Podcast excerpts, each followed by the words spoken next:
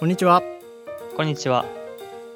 三井テックラジオは株式会社三井リンクスのスタッフが Web デザイン、Web フロントエンドなどの Web 技術に関するニュースやツールをシェアしたりするためのポッドキャストです。本日の司会は設計チームの加藤が務めさせていただきます。えー今日のゲストは板垣くんです。よろしくお願いします。よろしくお願いします。はい、えー早速ですが今回は Web 標準の中ではこう比較的新しい仕組みであるポータルをテーマに、まあ、そのポータルの構成要素だったり仕組み効果的な使い方について話していきたいなと思っています。板垣くんはその去年の三井リンクスのアドベントカレンダーでもポータル要素についての記事を書いてましたよね。はい、そうですね。はい。じゃあまずはじめにそのポータルの概要どんなものなのかっていうところを説明してもらってもいいですか？えーポータルというのはですね、WICG によって提案されているページ間の遷移をシームレスにすることができる仕組み及び仕様の総称を指しています。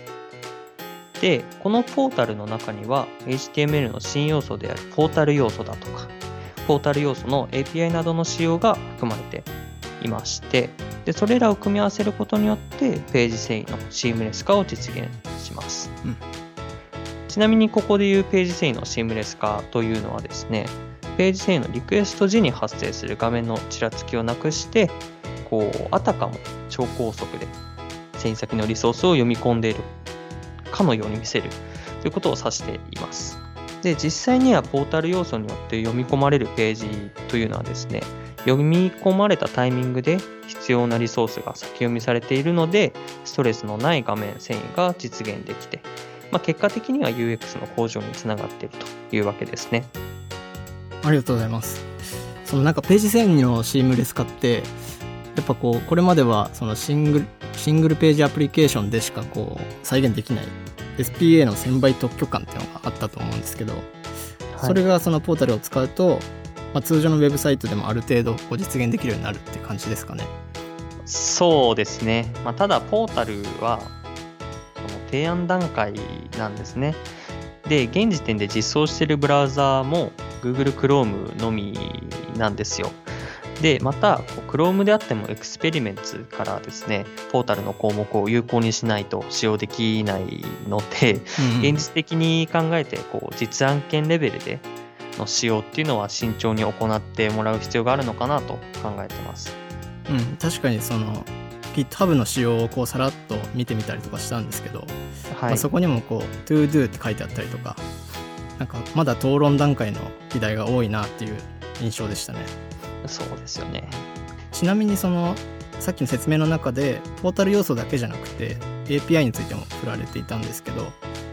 そのポータル要素とその API っていうのはそれぞれどういう役割を持ってるんですか？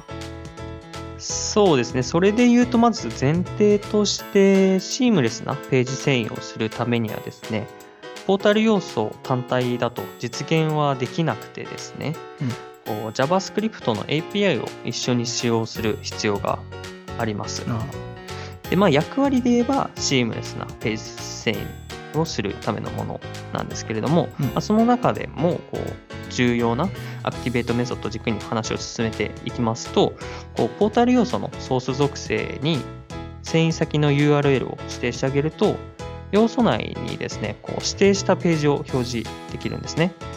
で、これっていうのは、こう、iFrame 要素に似てるとは思うんですけど、iFrame 要素とは違って、こうポータル要素では、要素内に表示されたページのコンテンツを操作することができないといった制約があります。あーってことはそのよく SNS のシェアボタンとかがこうプラグインで iFrame 要素として提供されている場合が結構あると思うんですけど、はい。まあ、そういう使い方はできないってことですよね。そうですね。うんそのコンテンツに対してインタ、まあ、ただそのコンテンツに対してインタラクションができない代わりに、こうポータル要素は要素、それ自体がですね、ボタン要素だとか A 要素と同じようにフォーカス可能な要素となっていますので、うんそのポータル要素を起点としたイベントを付与することが可能となっているんですね。うんで、これを利用してポータル要素をクリックしたときに、その要素の幅と高さをビューポートと同じになるようなアニメーションをさせて、で、そのアニメーションが終わったと同時に、まあ、先ほど述べた activate method を実行してあげれば、シームレスな画面遷移をユーザーに提供できるというわけです。なるほど。その、 activate method を実行すると、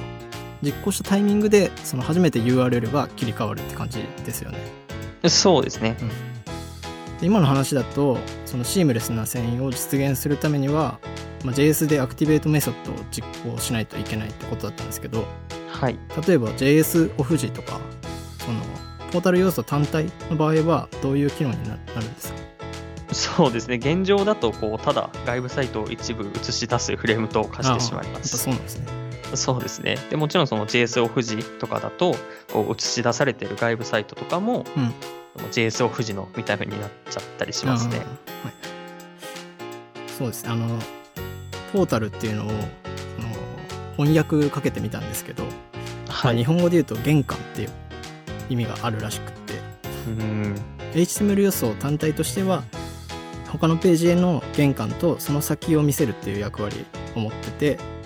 で、そのドアの先に行くためには JS が必要っていう感じですよね。そうですね。イメージとしてはそう思います。はい、ありがとうございます。なんとなくこう概要は見えてきました。えっ、と、ところで、そもそもの話なんですけど、これ、このポータルっていう概念が生まれた経緯というか、はいそ。のモチベーション的なところはどういうところにあったんですか？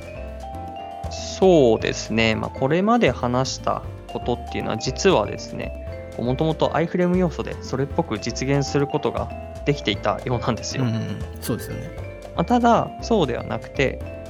こう DOM を再構築させずに、その実際にページ遷移する機能を iFrame 要素に実装するのはどうだろうかという提案がですね、WICG のディスコースに投稿されたのが発端のようです。うん、なるほど。ってことは、そのまあ発端もそのページ遷移、まあ、シームレスなページ遷移をしたいっていう要望があって、まあ、議論が始まったっていう感じなんですね。そうですね。うん、なるほど。じゃあ、その他に、その画面遷移の他になんかこう、ポータルが使えるとか、まあその、その画面遷移以外に解決できることとかっていうのなんかあったりするんですか、そうですね。あのポータルは、その機能上、iFrame 要素の代わりに使用することが、まあ、できると言っても過言ではないんですよね。うんでしかもこう iFrame 要素に比べるといくつか制約があったりするので、その制約があることで iFrame 要素が潜在的に抱えているセキュリティ問題だとか、あのパフォーマンスに悪影響を与えるような問題を回避できると言われています。で、こうもちろんこの完全に代替できるわけではないんですけれども、こうウェブ広告だとか、性的な外部コンテンツ、まあ、そういったものに関しては iFrame 要素からポータル要素に置き換えて使うのが今後のスタンダードになっていくんじゃないかなと予想されてます。そうなんですね。はい。うんやっぱそのなんか機能が似ているっていう点でこう iFrame とか iFrame との違いっていうところに目がいっちゃうんですけどこうなんか他に iFrame との違いってあったりするんですか？そうですね、こうポータル要素はこう別ウィンドウで開けないだとか、そういった細かな違いはあるんですけども、こう特定のページを別のページから読み込むことができるのかみたいな設定、うん。まあ要はそのオプトイン、オプトアウトはい。の仕方も iFrame 要素とは少し異なってます。うん。iFrame 要素だと XLM オプションズヘッダーを利用すると思うんですけれども、ポータルのこうオプトイン、オプトアウトはサポーツローディングモードというヘッダーを利用して制御を行う、まあ、そういった提案がされています。ああその XFrame オプションっていうのはそのレスポンスヘッダーの一つで、えーなんて言えばいいんですかね iFrame 要素のソース属性として指定されても読み込めないよっていうこのページで読み込めないよっていう指定をするための、まあ、ヘッダーですよねはい、そうですね。じゃあその、まあ、ただ、はい、あ Supports-Loading-Mode もそのレスポンスヘッダーの一つかなんかですか？まあそうですね。うん。まあそのまあ、この Supports-Loading-Mode、えーっていうのはまだ提案段階のものなんですけれども、はい。まあ、ポータルとは別にですね、こう、 alternate loading modeというものが提案されておりまして、うんで、これはですね、ページ自体がログインなどの視覚情報なしでプリフェッチ、プリレンダーできるかどうかを示すものになっています。で、これをレスポンスヘッダーに加えるか、えっと、HTML のメタ要素として定義することで、まあ、このページはポータル要素から読み込めるコンテンツですよと定義することができるんですよ。で、逆を言えば、こう iFrame 要素はアウオプトアウトしかできないんですけれども、ポータル要素では明示的にオプトインする必要があるというのは、こう大きな違いなんじゃないかなと思います。うん。これメタ要素でも指定できるのは地味に便利ですね。